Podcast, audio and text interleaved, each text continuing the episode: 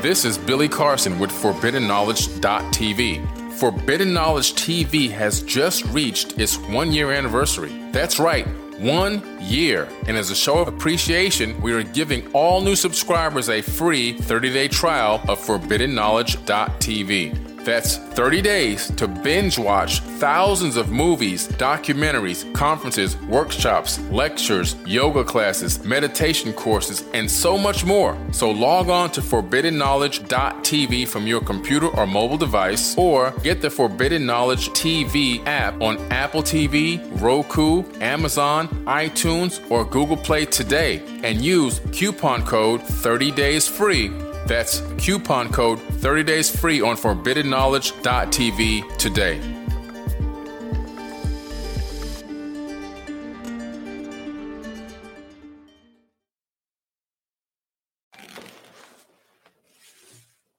Hello, hello. What's up, everyone? Billy Carson here. Forbidden Knowledge. Let me put this phone on Do Not Disturb so we can get this party started, guys. All right, there we go. That thing's on Do Not Disturb. Put this other one on Do Not Disturb. Let me get this mic over here. How y'all doing? Everybody doing great? All right. Let me see what's up in the chat. Put this thing on Do Not Disturb here so we don't have no noise. Boom. That one's on Do Not Disturb. This one's on Do Not Disturb. That one's on Do Not Disturb. Great. All right, man. Y'all can hear me good, so that's a good sign. The chat is filling up. Please make sure you share this video. This is part 1. I'm going to go in on the origins of religion. And this is just going to be like part 1 of maybe 3-part series, okay? Can't do it all in one night. It's just too much. It's just way too much. So thank you for joining me tonight. Thank you for hopping on. I think I'm going to send a quick text message out to everybody. Thank you, Joshua Hunt, for the donation there. Again, you guys saw that we did a total of 580, I think, gifts that went out just the other day for underprivileged children. A lot of that money was used from the donations. So thank you very much. I really appreciate that. And then we also donated $1,600 to Goma, which is a place in Africa that actually had a natural disaster, which ruined their economy and their houses and everything else, and displaced literally tens of thousands of people, have them out living in tents with no electricity, back to the Stone Ages. And so we raised some money for that. The video was on this account. And so everyone who's been giving these badges and giving these super chats and everything else, I take all that money and reinvest it right back into helping people. So I appreciate you and thank you so much. And I make sure the things that I donate to, I know that the stuff is getting directly to the people that actually need it. All right. So thank you again. Thank you, Big B. I appreciate that. Good looking out. Okay, so today we're going to be talking about the origins of religion, you know, a topic that you guys know is near and dear and passionate to my heart. So I'm going to rant on it a little bit, but I'm not going to diss anybody or disrespect anybody's religion. I'm just going to merely state facts. And I'm hoping, you know, that these facts that I'm stating are going to help awaken some people and make them want to ask more questions. That's the purpose of this whole thing. I want people that have been born into a system that is designed to mentally enslave them to start to look for the keys to the doggone cell, because they can let themselves out, okay? They can literally let themselves out. Thank you, Peter Mabe, for the $5 donation there. I appreciate it. You know, and what's happened is, when you're born into a religion, you kind of get this, I get this concept or this ideal that this is what you have to do. And if you don't do it, you're going to be letting down family members. You're going to be letting down loved ones and so forth. And you're not going to be able to be a part of anything. it's actually all false. You can still be a part of things. You can still, create a new reality for your loved ones. You can still be a part of things. It's just that what's happened is when you're born, you're given that name, that race, and that religion, and then you spend the rest of your life really, defending a false identity. And so we have to start to dispel some of these crazy concepts. We have to start to dispel them because thank you for the donation, atonement, ascension. Because if we don't dispel these falsehoods, we're going to persist generation after generation after generation after generation with this mental enslavement with no real truth, no real information backed by actual historical fact that has been left behind by our own ancestors. This is not like stuff that I make up. And I think that's the difference between me and a lot of other people. I'm always giving you guys the information and I'm telling you where it comes from so that you can become your own researcher. You can discern the information for yourself and you can make your own decision what you believe. That's what it's all about. Thank you, Michael Crump. So without further ado, let's get into it. And I'm going to pull up a PowerPoint. We have a short PowerPoint tonight that I'm going to be going through. There's also a very short 2-minute video included in there.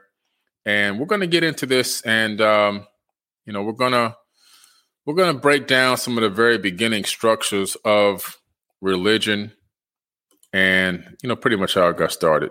All right. Let me see. Share screen. All right. Let's see. And we're going to share system audio. Let me make sure my audio is up loud. It is at 100%. So that's good. The window we're going to share is this PowerPoint. And I am going to, slideshow. Now that the slideshow is up, let me just make sure I test from my device to make sure that it is showing properly. Because one time I did this and it wasn't showing properly. I just want to make sure we don't waste any energy. As long as I can see that this PowerPoint is up. Yes, perfect. Okay, so we are good to go. The Origins of Religion, Part 1. All right. Now, shameless plugs always in the beginning, guys. My book, Compendium of the Emerald Tablets, covers a lot of this information, and it really does a great job in showcasing what the ancients talked about in the Emerald Tablets and what the New Testament of the Bible has to say. And so I kind of correlate the verses side by side so you can see, wait a minute, this was copied from the Emerald Tablets. Yeah, the majority of the New Testament is coming out of the Emerald Tablets, especially where Jesus is speaking. Pretty interesting stuff. Of course, my book, Woke Doesn't Mean Broke, another bestseller, financial literacy book. That's available on Amazon and on my website, Forbidden Knowledge. And you can get 30 days free using coupon code 30 days free on 4bk.tv. That's forbiddenknowledge.tv. The reason why you want to hop on Forbidden Knowledge TV is because I am going to be doing, after my Manifest Destiny workshop that's coming up, it's a virtual retreat for 2 days in January 8th and 9th. After that, the rest of the year, all the other 7 or 8 workshops that I'm doing, they're going to be very big. They're all going to be on Forbidden Knowledge TV, and they're all going to be free only for subscribers. So if you're a subscriber of the TV network, you'll be able to attend all of my big events at no cost. Don't forget the Unite the 99 social media app. It is a social media app that combines features and functions of Instagram and Facebook. You can post videos, you can post swipes, you can post all types of images, and links actually are clickable. Links will populate a thumbnail as well. And there's a new dating group in there called Date Conscious. It's a private dating group in the Unite the 99 app, so you can get the app on the App Store and meet conscious people that are into the stuff that you're into. And so you can feel comfortable talking to them right away about whatever you want to talk about because you know that they're on the same frequency as you. So the Date Conscious group in the Unite the 99 app. Check it out. All right. Don't forget about Meditation Monday. If you want to be on the text message reminder, text meditation to 954-245-0086. That's 954-245-0086. And I will send you a reminder for Meditation Monday, 6 a.m. Eastern Standard Time on Monday mornings. All right. So we're going to get right into it, guys. The origins of religion. All right. You got your tea? What you're looking at here is a Melanesian cargo cult. Cargo cults are known literally all over the planet. And the largest cargo cult is Christianity. That is the largest cargo cult. Okay. This cargo cult has its roots going back all the way into the time of the testing of bombs and the wars, when the U.S. military will go to these islands and in these other foreign countries, and they would test weapons. They would test nukes, believe it or not. Bikini Atoll, they blew up the damn island. They moved the people off their own island and blew up the damn island. I mean, there's so much stuff we do that's crazy. But in the midst of this, in the midst of these islanders had never seen anyone before other than themselves, really. They started to see airplanes, weaponry, military soldiers walking with guns and rifles. They started to see, the USA across the chest of the uniforms that the military wore. And also the military would give them corned beef, cans of corned beef hash, bottles of water, MREs, and those kind of things. And so it was like the gods, in their eyes, the gods were blessing the tribe and bringing them these gifts for them being good people and so forth and so on, which led rise to prophets and everything else, right? You can see here that this tribe is still walking around with USA tattooed on their chest, or painted on their chest, really, with these artificial guns that are just sticks that have, bayonets on the edges, like they used to see when the military came there many decades ago, okay? So what happens when an advanced civilization meets a less advanced civilization? The lesser advanced civilization, it looks like this civilization is magical. They don't understand technology. And what do? We deify them instantaneously. They're deified. That's it. They're gods. They have to be gods. There's nothing else. There's no other thing it could be. These are gods because we don't understand their technology. Let's look at cargo cult. Let's look at the term itself. The reason why I'm reading this and I add this stuff in is so that you guys don't say, oh, man, he's just making this stuff up. No. This is from the Anthropology Encyclopedia. Cargo cult. The term appeared in 1945 at the end of the Pacific War. Anthropologists rapidly embraced the neologism to label Melanesian social movements that had come to their attention during the colonial era, which began in the region in the second half of the 19th century, as well as post-war movements that captured ethnographic attention. A Southwest Pacific example of Messianic or millenarian movements was once common throughout the colonial world, and the modal cargo cult was an agitation or organized social movement of Melanesian villagers in pursuit of cargo by means of renewed or invented ritual action that they hoped would induce ancestral spirits or other powerful beings to provide. In other words, what they're saying here is once these military soldiers started coming to the island with this cargo, in other words, these cans of these MREs and these cans of corned beef hash and bottles of water and soda and all this other kind of stuff and clothing and things, that's what they called cargo. And they thought that by calling on the ancestors, they can make these gods return and bring them more blessings. Okay. Sound familiar? Does it sound familiar to you? Typically an inspired prophet with messages from those spirits. Sound familiar? Sounds like a preacher, right? Here goes the preacher man getting ready to do his thing. Inspired prophet with messages from those spirits persuaded a community that social harmony and engagement in improvised ritual, dancing, marching, and flag raising, or revived cultural traditions would, for its believers, bring them cargo. Okay? So what they're saying is This guy would then become the leader of the cult. He would become like the prophet, right? He's the pastor, the preacher, whatever you want to call it. And he is leading the dancing, the ritualistic dancing, the marching, raising of flags, and so forth and so on, basically in honor of these gods so that they would bring back more cargo to bless the tribe, okay? That was the whole thing behind this. This has happened so many times around this planet, you know, you can't even count. I mean, I'm talking going even all the way back to Rome, when Rome encountered, back in the Roman era, when they were a super kingdom on the planet. And their technology to us right now would be damn near Stone Age. But to the people of the era, they were super high tech. So even when they encountered people with their level of technology, they looked like gods.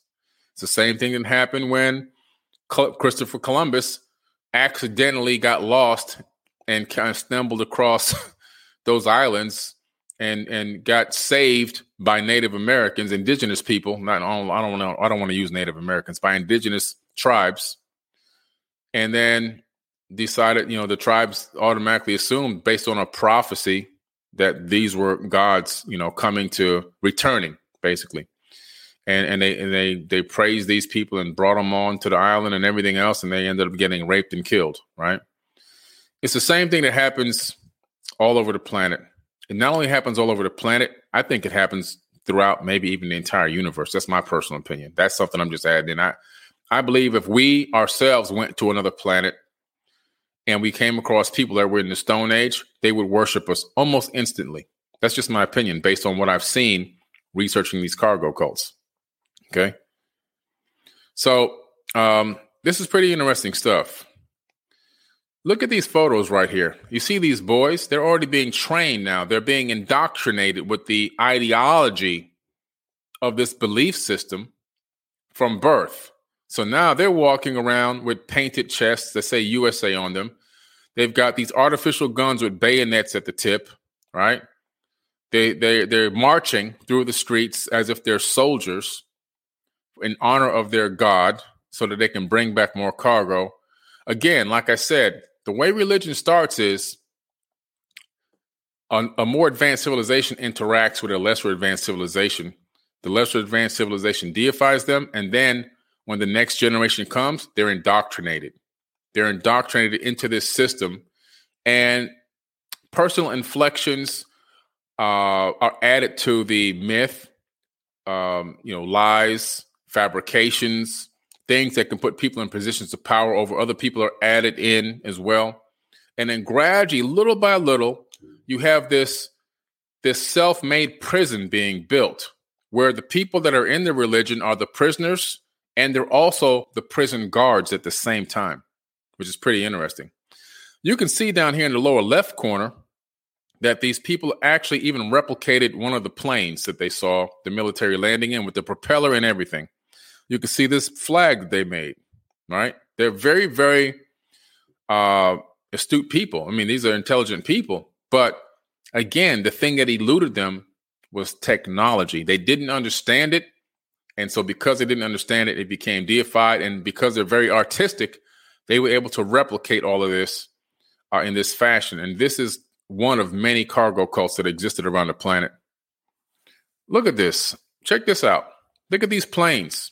These are in on. Look at this satellite dish. Look at the intricate level that they went to build this communications device that's really just made of straw and tree limbs and grass probably or whatever.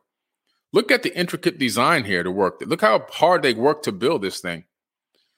You know, and so what they would do is they would go out and pray underneath these objects that they built and look up at the sky for hours, hoping for the gods to return. Anthropology or cultivated a number of important keywords, including culture, ethnicity, worldview, socialization, ethnography, and the rite of passage. Among these terms is cargo cult, which, although more particular in scope, has enjoyed surprising popularity both inside the discipline and beyond. Peter Worsley, who compiled an early overview of cargo cults in The Trumpet Shall Sound, which is a book, offered what had already become the standard definition of cargo cults. strange religious movements in the South Pacific during the last few decades. In these movements, a prophet announces the imminence of the end of the world and a cataclysm which will destroy everything. Now, this is coming up. This is what this author, Peter Worsley, had observed. Okay, listen to this. Tell me if this sounds familiar. Tell me if this story sounds similar. These are people who never heard of the Bible. Strange religious movements in the South Pacific appeared during the last few decades. In these movements, a prophet announces the imminence of the end of the world in a cataclysm which will destroy everything. Then the ancestors will return. Does this sound familiar to you guys? I'm just asking. Does this sound familiar? People who never heard of Jesus and the Bible and none of this stuff. Then the ancestors will return, or God, or some other liberating power will appear, bringing all the goods the people desire and ushering in a reign of eternal bliss. Won't he do it? Hallelujah. You see? This was written in the 1950s, this book. This is an observation by an anthropologist who traveled to all these cults and realized they were all doing the same exact thing. The same exact thing that all religions are doing today around the entire world, pretty much. They are all going through the same exact process that I just described to you.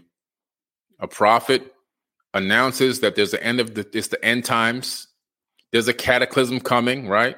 To destroy the world. In Christianity, it's going to be destroyed by fire this time. The first time it was destroyed by water. Now it's going to be destroyed by fire. But then there's a second coming. There's a return of the God that's going to come and liberate everyone who believes in him and who worships him properly. And you're going to get the eternal bliss. You're going to get eternal life. It's the same story. It's the same story. What's different? It's just the different advanced civilizations that meet up with the lesser advanced civilizations. That's what it is. And that's how you became your ancestors or your parents or your brothers and your sisters and your cousins and all those people. That's how they became religious. Let's check out this video, this 2-minute video. Along this great ocean route, 10 cargo planes connect Hong Kong with Australia. They land each day at Fort Moresby, and the cargo cult has its temples almost everywhere nearby. This is one. Its altar is standing 9,000 feet above sea level. The dummy plane is at the edge of the landing strip. At the other end, the control tower. The natives of the Rozo and Mikao tribes are waiting for some plane to land on their strip, attracted by the bamboo mark. They believe that planes come from paradise. Their ancestors sent them. But the white man, a crafty pirate, manages to get his hands on them by attracting them into the big trap of Port Moresby.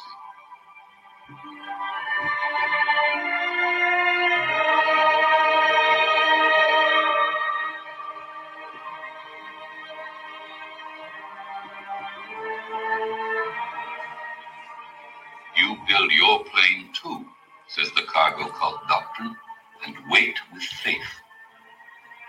Sooner or later, your ancestors will discover the white man's trap and will guide the planes on your landing strip. Then you will be rich and happy.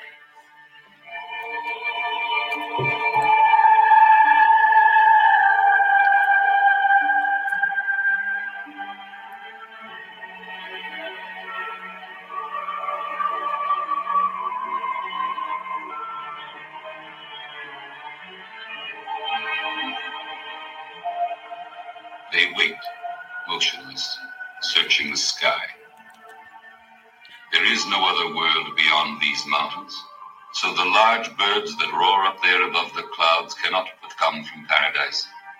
There are only their ancestors in paradise.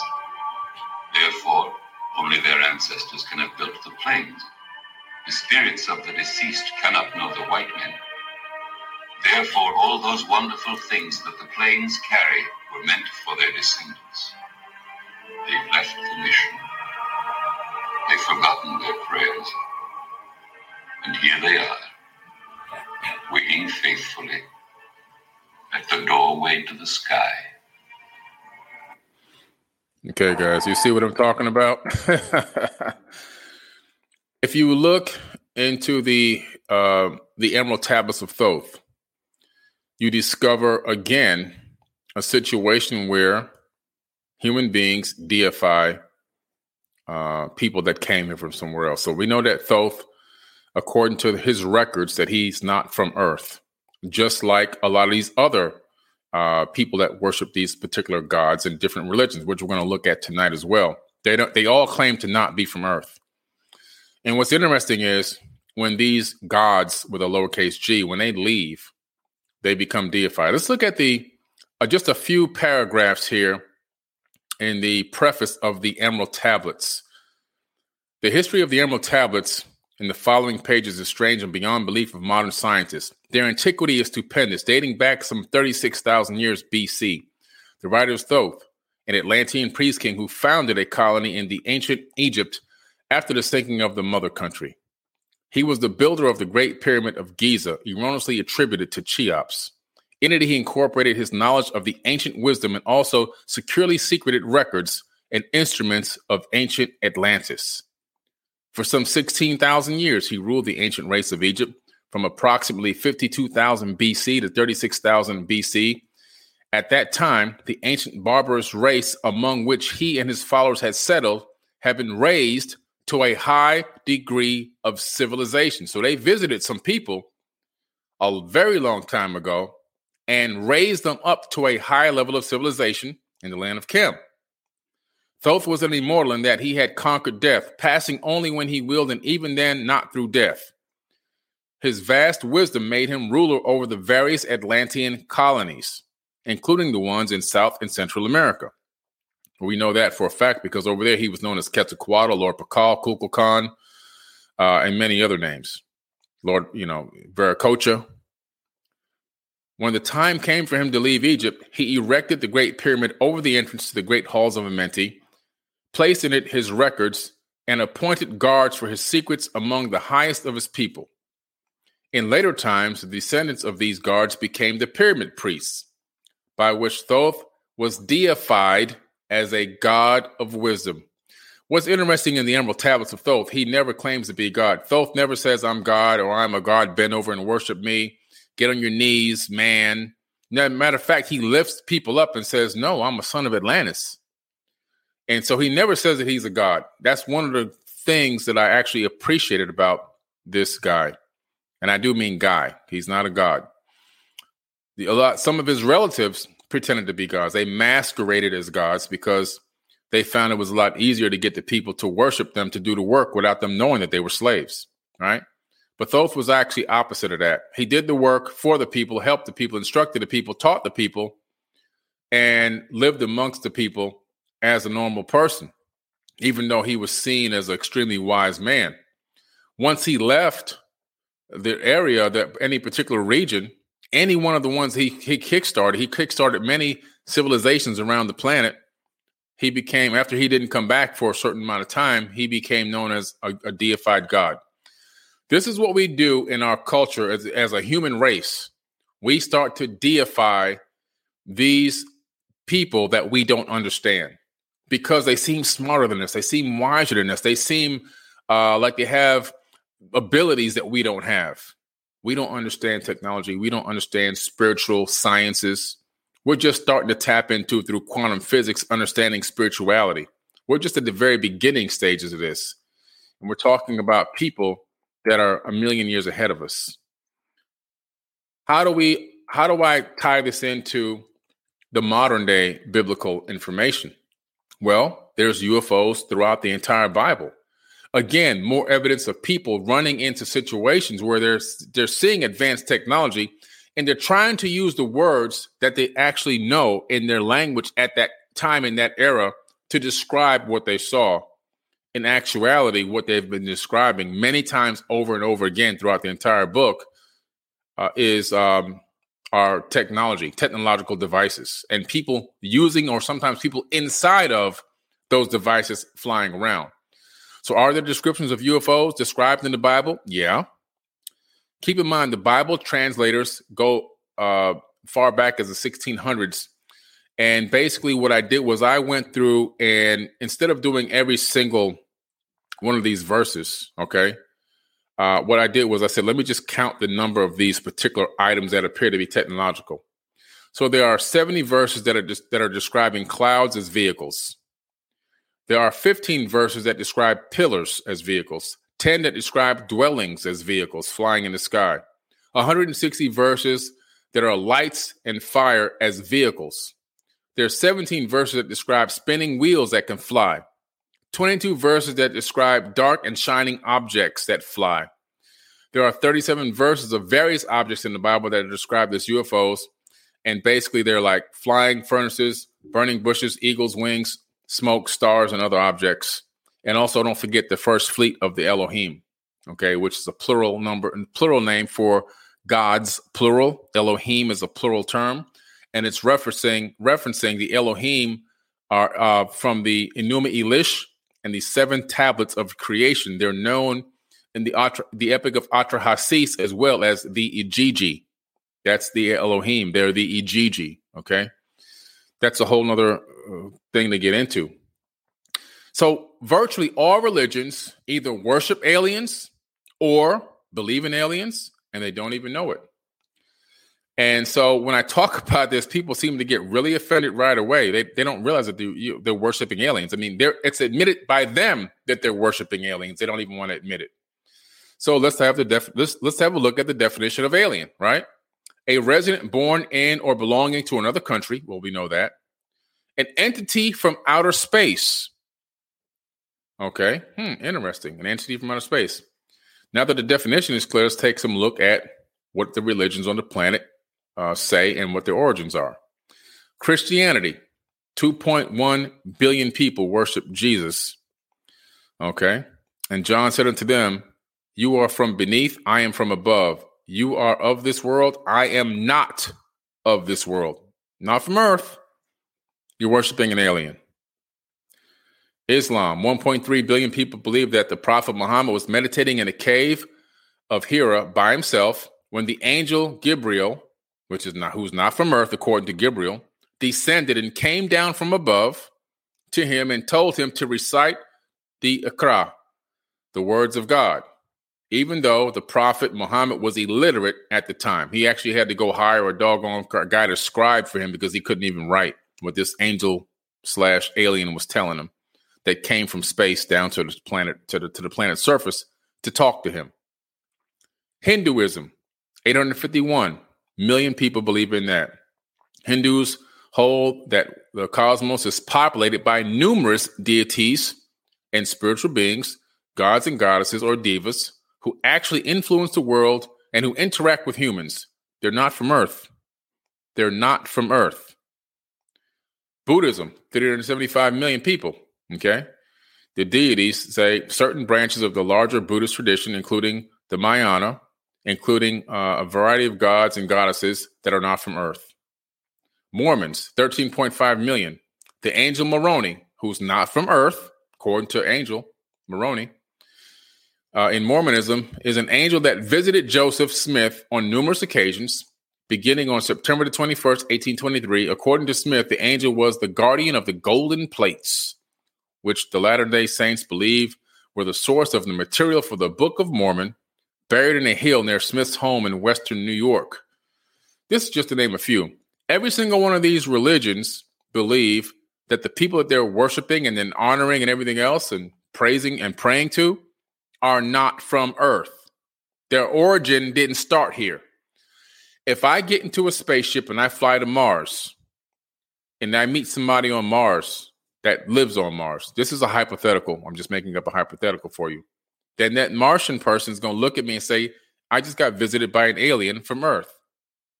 I'm an alien to Mars. I'm an alien to anywhere else that I go in the universe. Why? Because I'm not from that exact location. I'm from here. And so by that definition, all of these people that are religious are all worshiping and praying to aliens.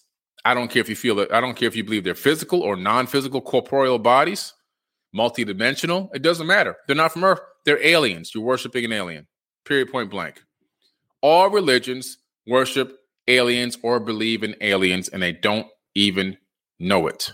Period, point blank. There's no way to escape it. There's no way to run and hide from it. You're worshiping an alien. That's what you're doing. So just embrace it. Embrace it if you're going to be involved in it, right? So, you know, you have another more modern cargo cult, the peculiar history of the Jehovah's Witnesses, right? That's a more modern cargo cult. We know how Christianity got started and how they went off, right? I mean, how did Christianity get spread around the world? Let's think about that for a minute. Christians will tell you that it was spread around the world by love and the gospel, the good news that had to be spread around the planet, right? That's not how Christianity got spread around the planet. Christianity got spread around the planet by raping, pillaging, killing, murdering, right? Stealing. That's how it got spread around the planet. During the papal inquisitions alone, which spanned over 700 years, where the popes themselves ordered the killing and the murder of anyone who would not align with the church. And so the inquisitions, they went literally globe, you know, continent hopping, and they killed over 50 million people over the course of 700 years under the order of the popes that ruled in those eras. The papal inquisitions, look it up.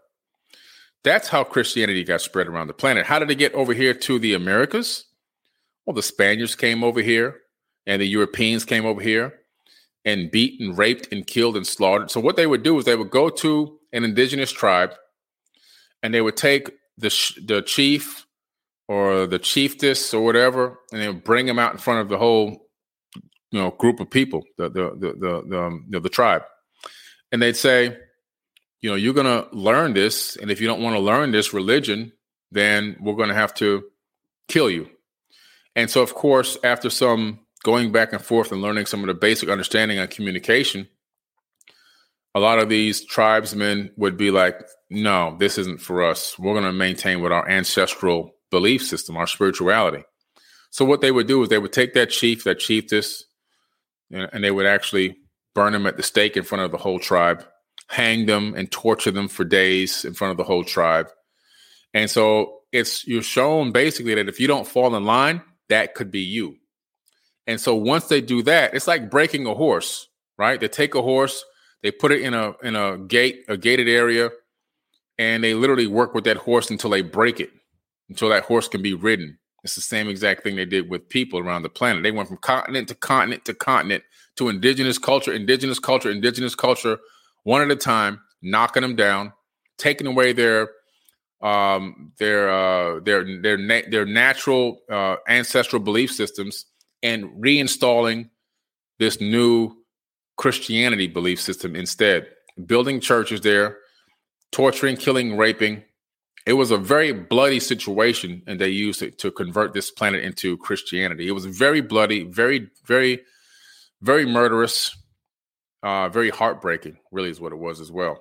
And so after you break the first generation of people that you're there with, then the second generation is being now taught, listen, this is what we got to do. By the third generation, they're full swing. They're coming in. They're born in with that illusion. They're born with the lie. They're taught from birth. They're worshiping. They're honoring. They're bending over and on their knees and begging and praying and giving offerings and everything else. By the fourth generation, they don't even have to think anymore. It's just built into them. They're automatically doing it. You see? Jehovah's Witnesses, the same thing. The sect now known as the Jehovah's Witnesses was started by Charles Taze Russell, who was born in 1852. He was raised as a Congregationalist, but at the age of 17, he tried to convert an atheist to Christianity and ended up becoming converted instead, not to atheism, but to agnosticism. Some years later, he went to an Adventist meeting and was told that Jesus would be back at any time, and he got interested in the Bible. The leading light of Adventism had been William Miller, a flamboyant preacher who predicted that the world would end in 1843. Oops, another mistake there. When it didn't, he discovered his mathematical error, basically. He said, I screwed up. I made some bad calculations, so forth and so on. But a lot of people left it. But this guy, Charles Taze Russell, decided to move on and build his whole religion from scratch, which is the Jehovah's Witnesses. He started with the little magazines, the Watchtower magazines, and he built it from there, literally, okay? And this is a more modern religion. It's one of the newest ones that actually exist on the planet. the Bible itself that they read from is a completely converted and rewritten Bible. Words taken out, words changed around, paragraphs changed, Gnosticism added in some places taken out. I remember I was, let me go back to the screen here.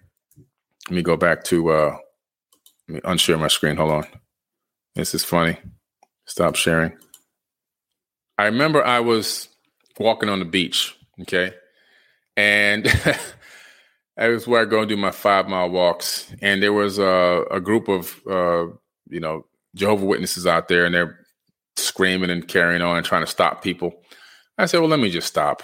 Let me just stop because I need to see how much do these people know about their own religion.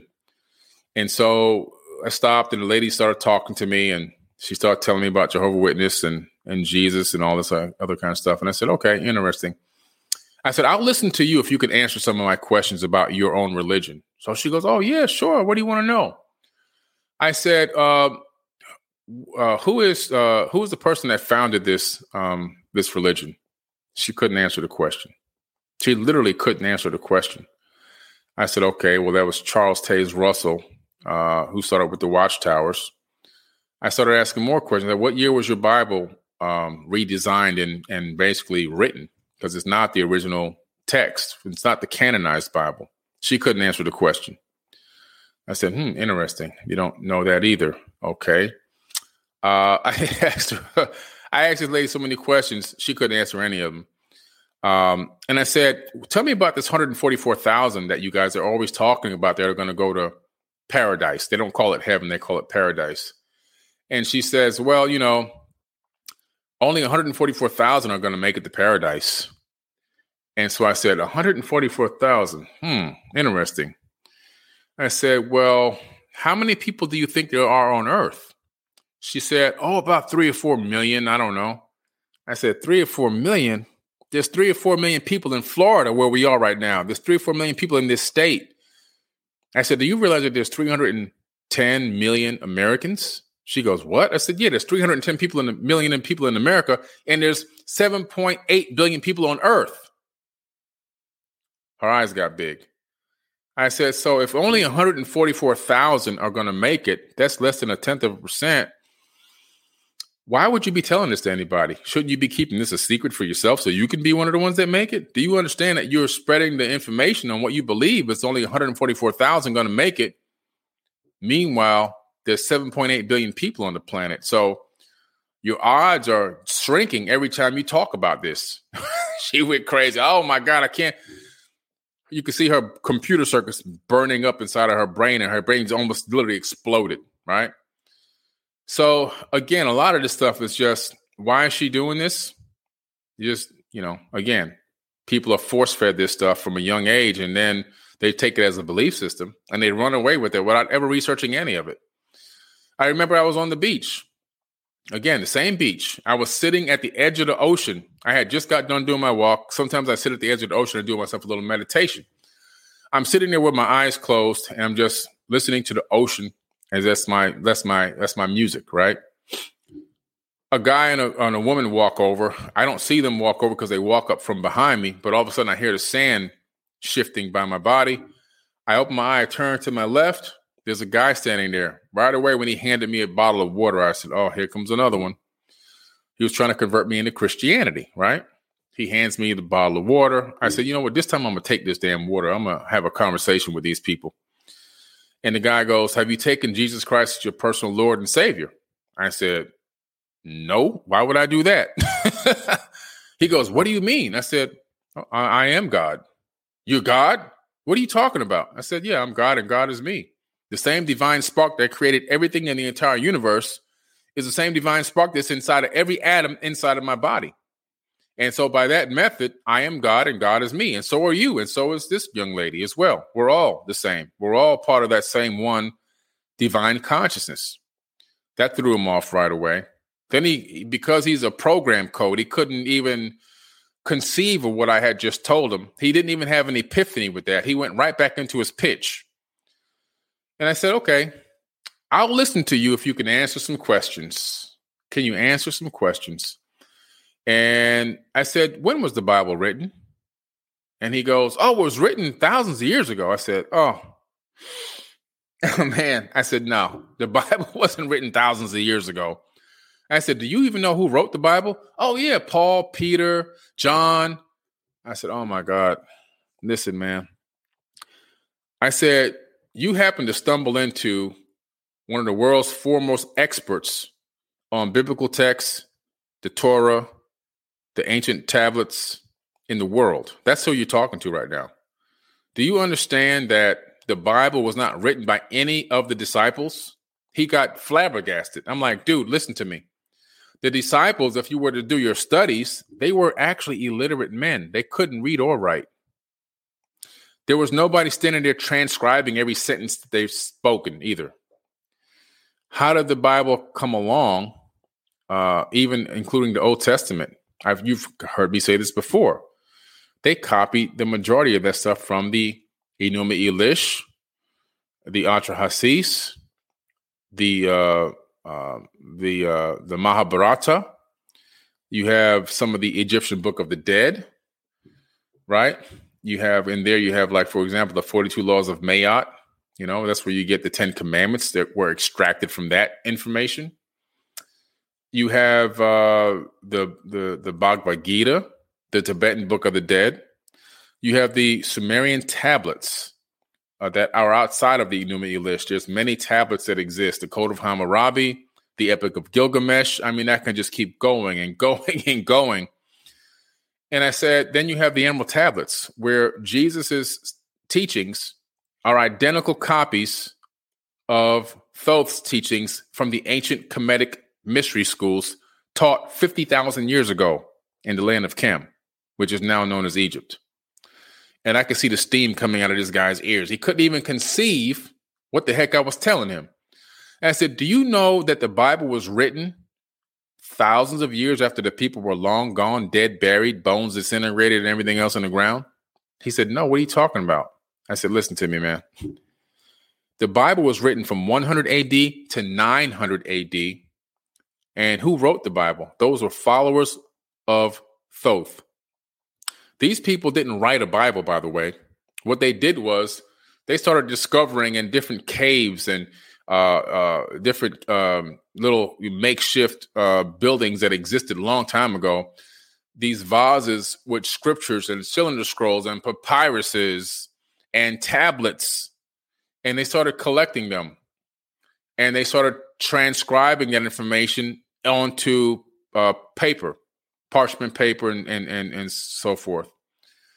And so that text, that information over time would be studied by the Gnostics. Even in more time, much later, you have then the Coptic Christians, and then you also have the councils that were formed. Like, for one, is the Council of Nicaea, who then started analyzing a lot of these copied and recopied and recopied and recopied and recopied texts, and started analyzing which ones to keep and which ones to keep out, which ones to keep. They were thinking, let's make this into an actual canonized book. We'll take this and put that in here. We'll take this one. No, that talks about aliens. We don't want the Book of Enoch in here because he's talking about aliens. Let's leave that one out. We don't want the Myth of Adapa in here because he's talking about aliens. We don't want that in here. That's the Book of Adam. We don't want that in here. So you have all these Apocrypha texts that were kept out, right? And the Council of Nicaea coordinate and create this hodgepodge of a book based on hand-picked content, curated content that they wanted that would allow them to still maintain control over the people, over the masses of people. And that's how you get to the canonized book today that the majority of religious people read around the world, right?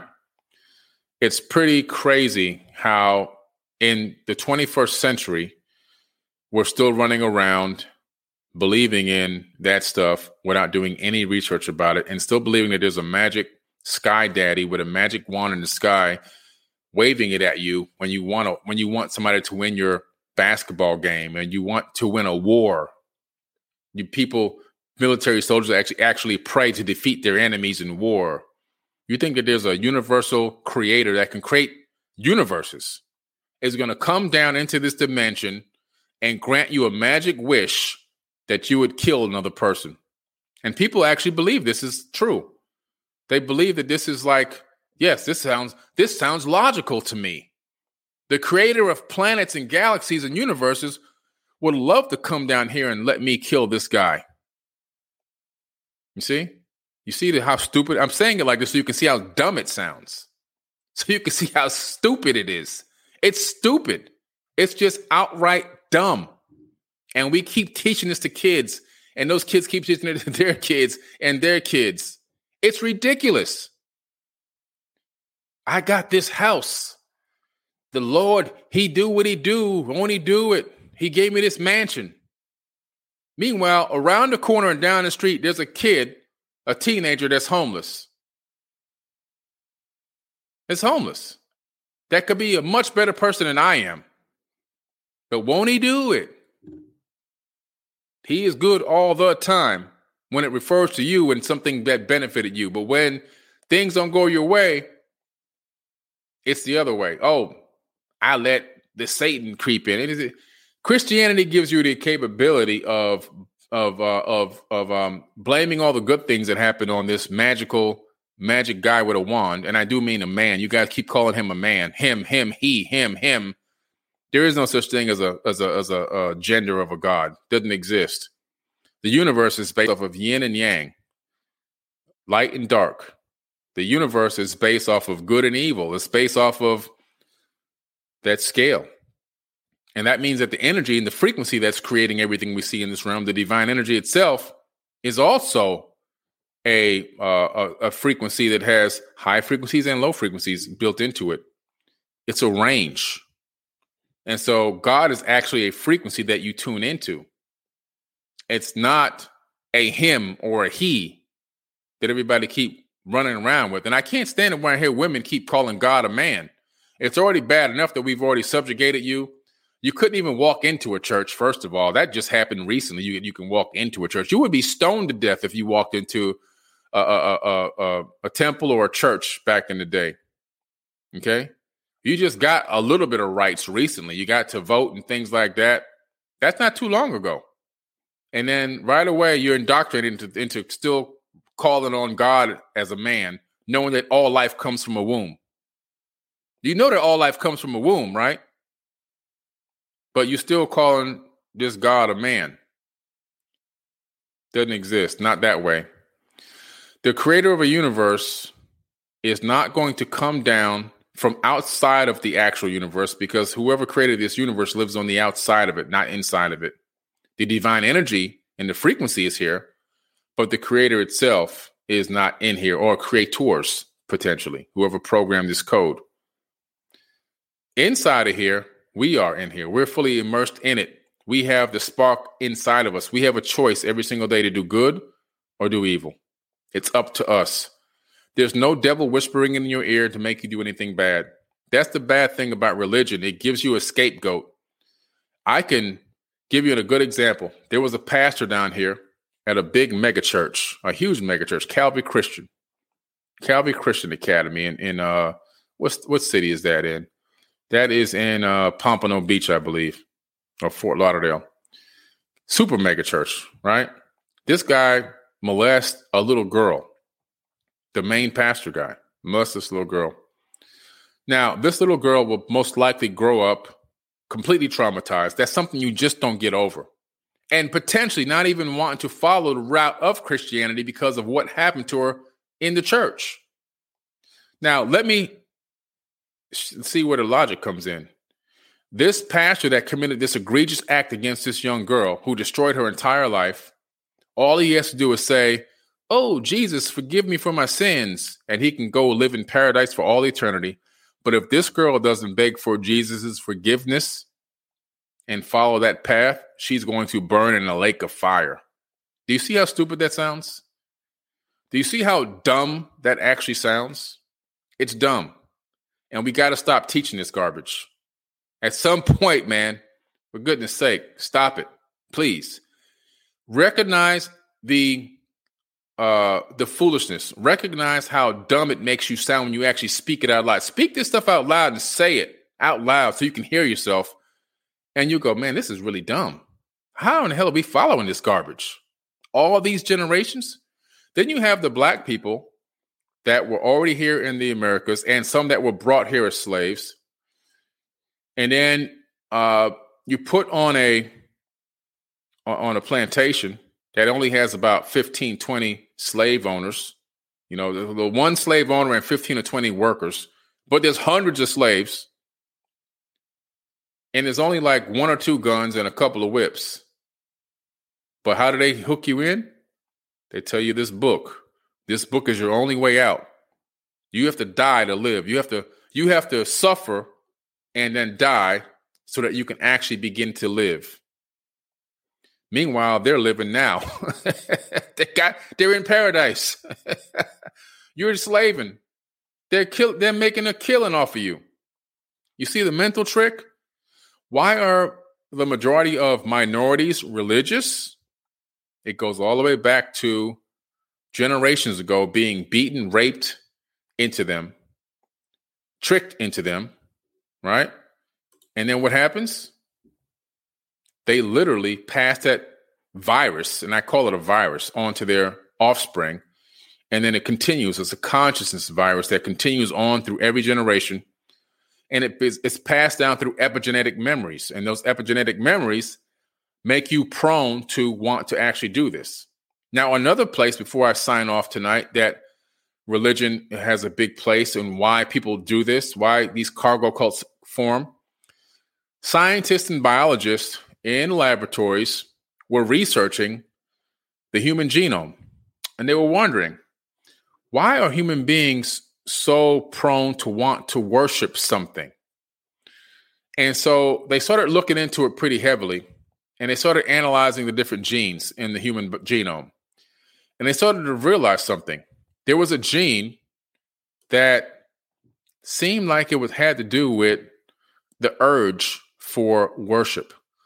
So they said, let's test this one out. How they were doing this, they were putting these electrodes on people's heads and they were having them have spiritual moments where they would be praying and so forth and so on, trying to analyze which part of the brain was doing this and how it triggered certain genes in the body. Well, they found the gene. It's called a worship gene. Now, what's interesting about this worship gene is they discovered that this worship gene is not that old. It was inserted into the Homo sapien genome around 200,000 years ago. Why is that important? According to the Sumerian tablets, about 200,000 years ago, that's when they decided to take out our chromosome number 2, fuse it together, and put telomere caps on each end and get us to do the work for them in the fields as well, around that same 250,000 years ago range. The biologist said that this type of mutation couldn't just happen in 200,000 years. So it was purposefully done. And somehow they can't explain it. It should have taken millions of years for something like this to actually evolve in the human body naturally. But it didn't. It just appeared. That's because these people that tinkered with us, these Anunnaki people that tinkered with our genome, these advanced beings that were people, flesh and blood people like you and me, they literally took that chromosome number 2 out, fused it together, put telomere caps on it to shorten our lifespan, as well as inserted a worship gene or activated a worship gene in our body so that we will worship them as gods, do the work for them, bring them the offerings. What do you think the offerings were? If you analyze the Sumerian tablets, you find out what the offerings were. The offerings was their food. If you go to Egypt with me in 2022, we'll go to the temples where people would line up back in the day for miles to bring offerings to the demigods, to the pharaohs, and to the Anunnaki that were living and inhabiting some of these temples. And the purpose was, they have these storehouses built inside the temples where they would take all these offerings and stack them up. Why? Because these people ain't going out there to kill no damn animals and grow no food. No, that's the offering. That's what the offerings were. The offerings were you bringing free food to these people. And in return, you'd get a blessing. OK, my kid is sick. Can you bless us? Here's my best offering. And you bring them all this meat and all these fruits and vegetables. And they put it in the storehouse. The storehouses are still there to this very day. When you go to Egypt with me, we'll go straight to the storehouses and show you where the Anunnaki used to keep all the food from all the offerings. That's what the offerings were all about. Not paying 10% of your income so that the church can have the pastor can drive a nice car and have a nice mortgage. It was because originally it started out originally as bringing us food, because we're not gonna go hunting, man. We ain't got time for that. We're too busy dominating you guys. And so, you look back at the slavery times, and you see these slaves, they got 20 people, 15, 20 people tops ruling over them on one plantation. They don't even say to themselves, you know what? This can't happen. We got to stop this now. Now, certain places, there were some insurrections, but not enough places. Instead, that one book reprogrammed them so good that even today, there are megachurch preachers. I saw this one female megachurch preacher. If you look it up on YouTube, you can find it out. Find her. She's saying it's a good thing for slavery, because if it wasn't for slavery, we would still be worshiping trees in Africa. You see how twisted the brain is? You see how sick that is? Somebody in my family went to their grandfather because they were showing their grandfather how the Palestinian kids in the field were getting picked off by Israeli soldiers, shot for fun. And that relative's grandfather told him they deserve it. Those kids deserve to get shot and killed like that. He's a Christian. The guy's a pastor, actually.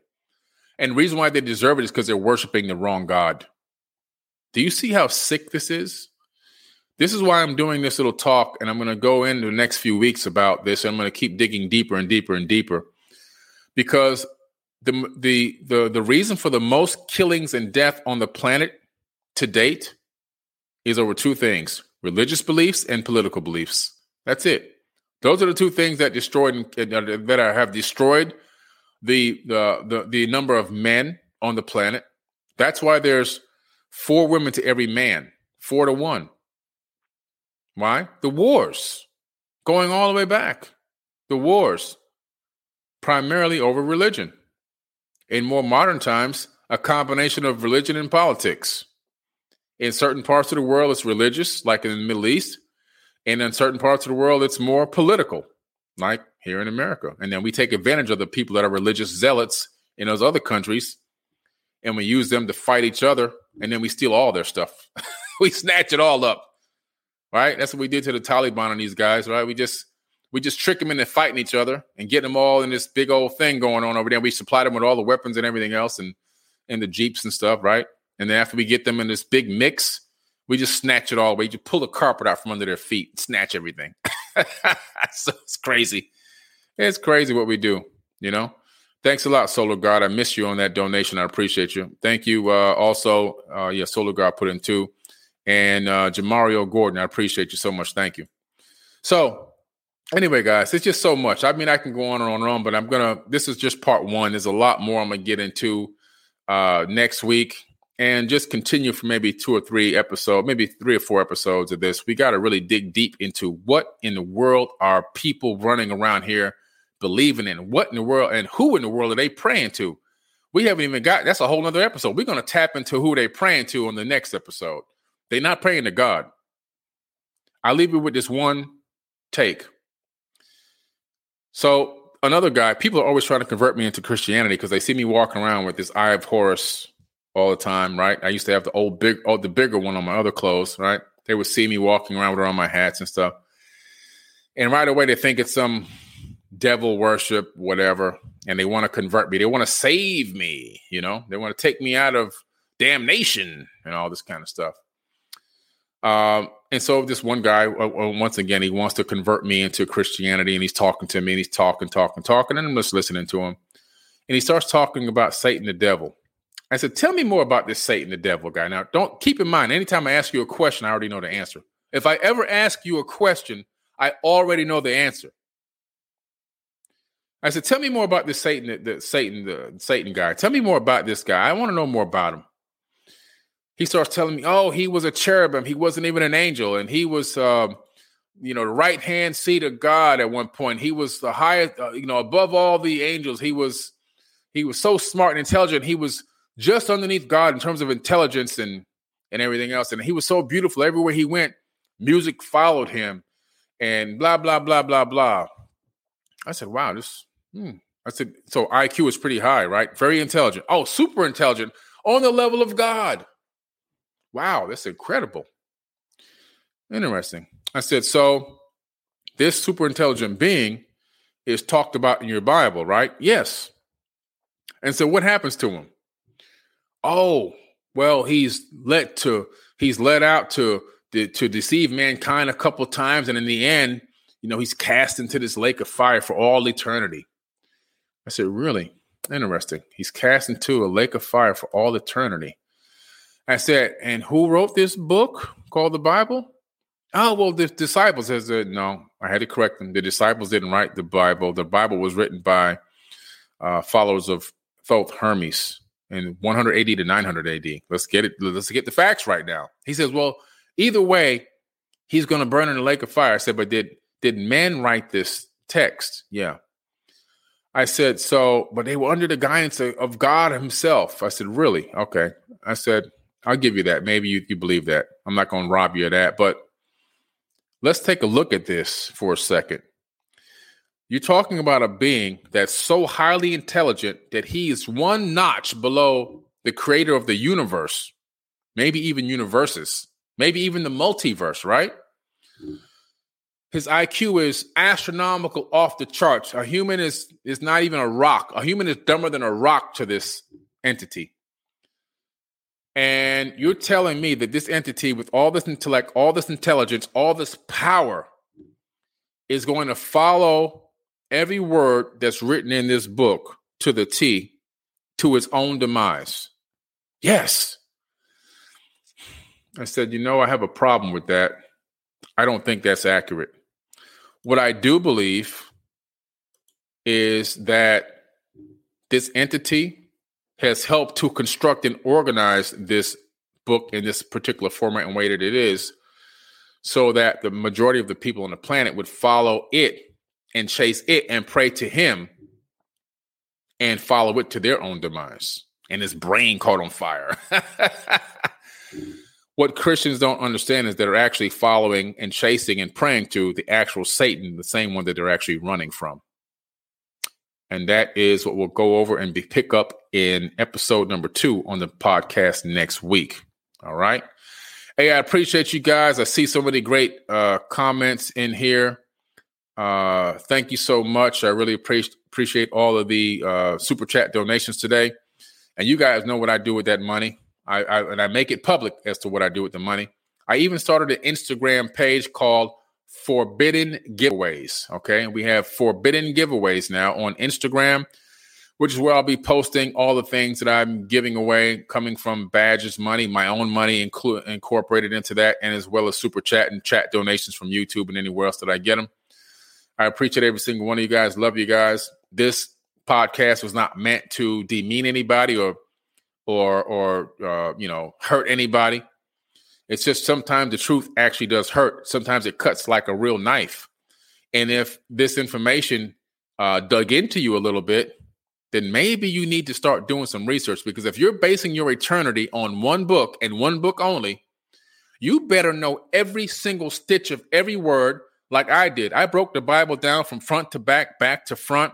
I took it from the King's English to Aramaic, Arabic, took it down into Hebrew, you know, all the way back into Sumerian. If you're not doing that, and Indian, if you're not doing that, you're not really studying and researching. If you're just looking at a concordance is just a validation of the bullcrap, lies, and fabricated information. You must begin to do better work. You must begin to do better research. Stop listening to people who stand in front of a thing and just tell you everything and run away with it like it's the gospel, right? You need to find out for yourself, what in the hell are you involved in, and what in the heck does it mean? And who wrote this stuff, and who created this, and why? What's the purpose of this information? If you're not doing that, you're doing yourself a disjustice, and all the future generations coming ahead of you are going to be screwed up, wasting time, wasting energy, following a bunch of stuff that doesn't even resonate with you once you finally realize what it really is. All right. That's the purpose of this information. All right. Anyway, guys, I got to run. I got some more stuff to do. Going to get ready. I'll be going live with Dame Dash tomorrow, which is going to be great. We're going to talk about his new TV series on Fox Soul, as well as the Rolls-Royce raffle, because of the COVID situation, had to be moved to an outdoor park because nobody wants to do it at their facility anymore. So it's being moved. The updated location of that park is Pine Park in Parkland, Florida. It's going to be added to the website tonight or tomorrow. And I'll be sending out updates about that. We moved the final draft day or pick day or drawing day of the raffle to February the 19th. That's a hard end date. And we will do it outside at the Pine Island Park in Parkland, Florida, where everybody can have sunlight and we don't have to worry about people getting sick and companies worrying about their employees and everything else getting sick. That's what we had to do. That's the way it is. It's unfortunate, but that's the state of the world we live in today. Think about all the people praying to end COVID. How come it didn't end yet? Because guess what, guys? Those prayers, they fall on deaf ears. They don't work. They have absolutely no power. That's why I'm trying to be the last man standing that didn't get this damn thing. That's my goal. Anyway, guys, I'll catch y'all next week. Don't forget to check out Forbidden Knowledge TV. All of my future workshops in 2022 are going to be for free on Forbidden Knowledge TV. If you want to watch my workshops, my 6-hour, 8-hour, 10-hour classes and courses, instead of paying for them, all you have to do is just go to eventbrite.com, look for my courses. They'll all say free, except for the Manifest Destiny, which is coming up in a couple of weeks. For example, my NFT blockchain masterclass is coming up. Totally free. Doesn't cost you any money. Just sign up for Forbidden Knowledge TV, $7.77. You can watch it unlimited amounts of times over and over and over again in the comfort of your own home. All right.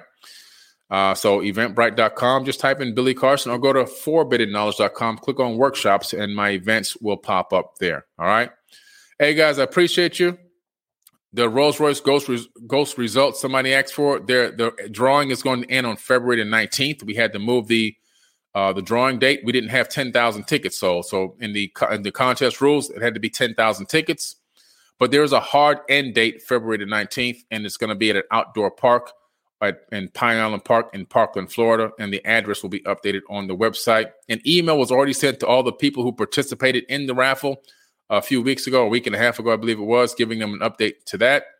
And we'll continue to send out more email updates as well. But the hard end date is in February, no matter what. And it will be done at an outdoor area to keep people as safe as possible. Because right now, the whole damn world is sick. All right.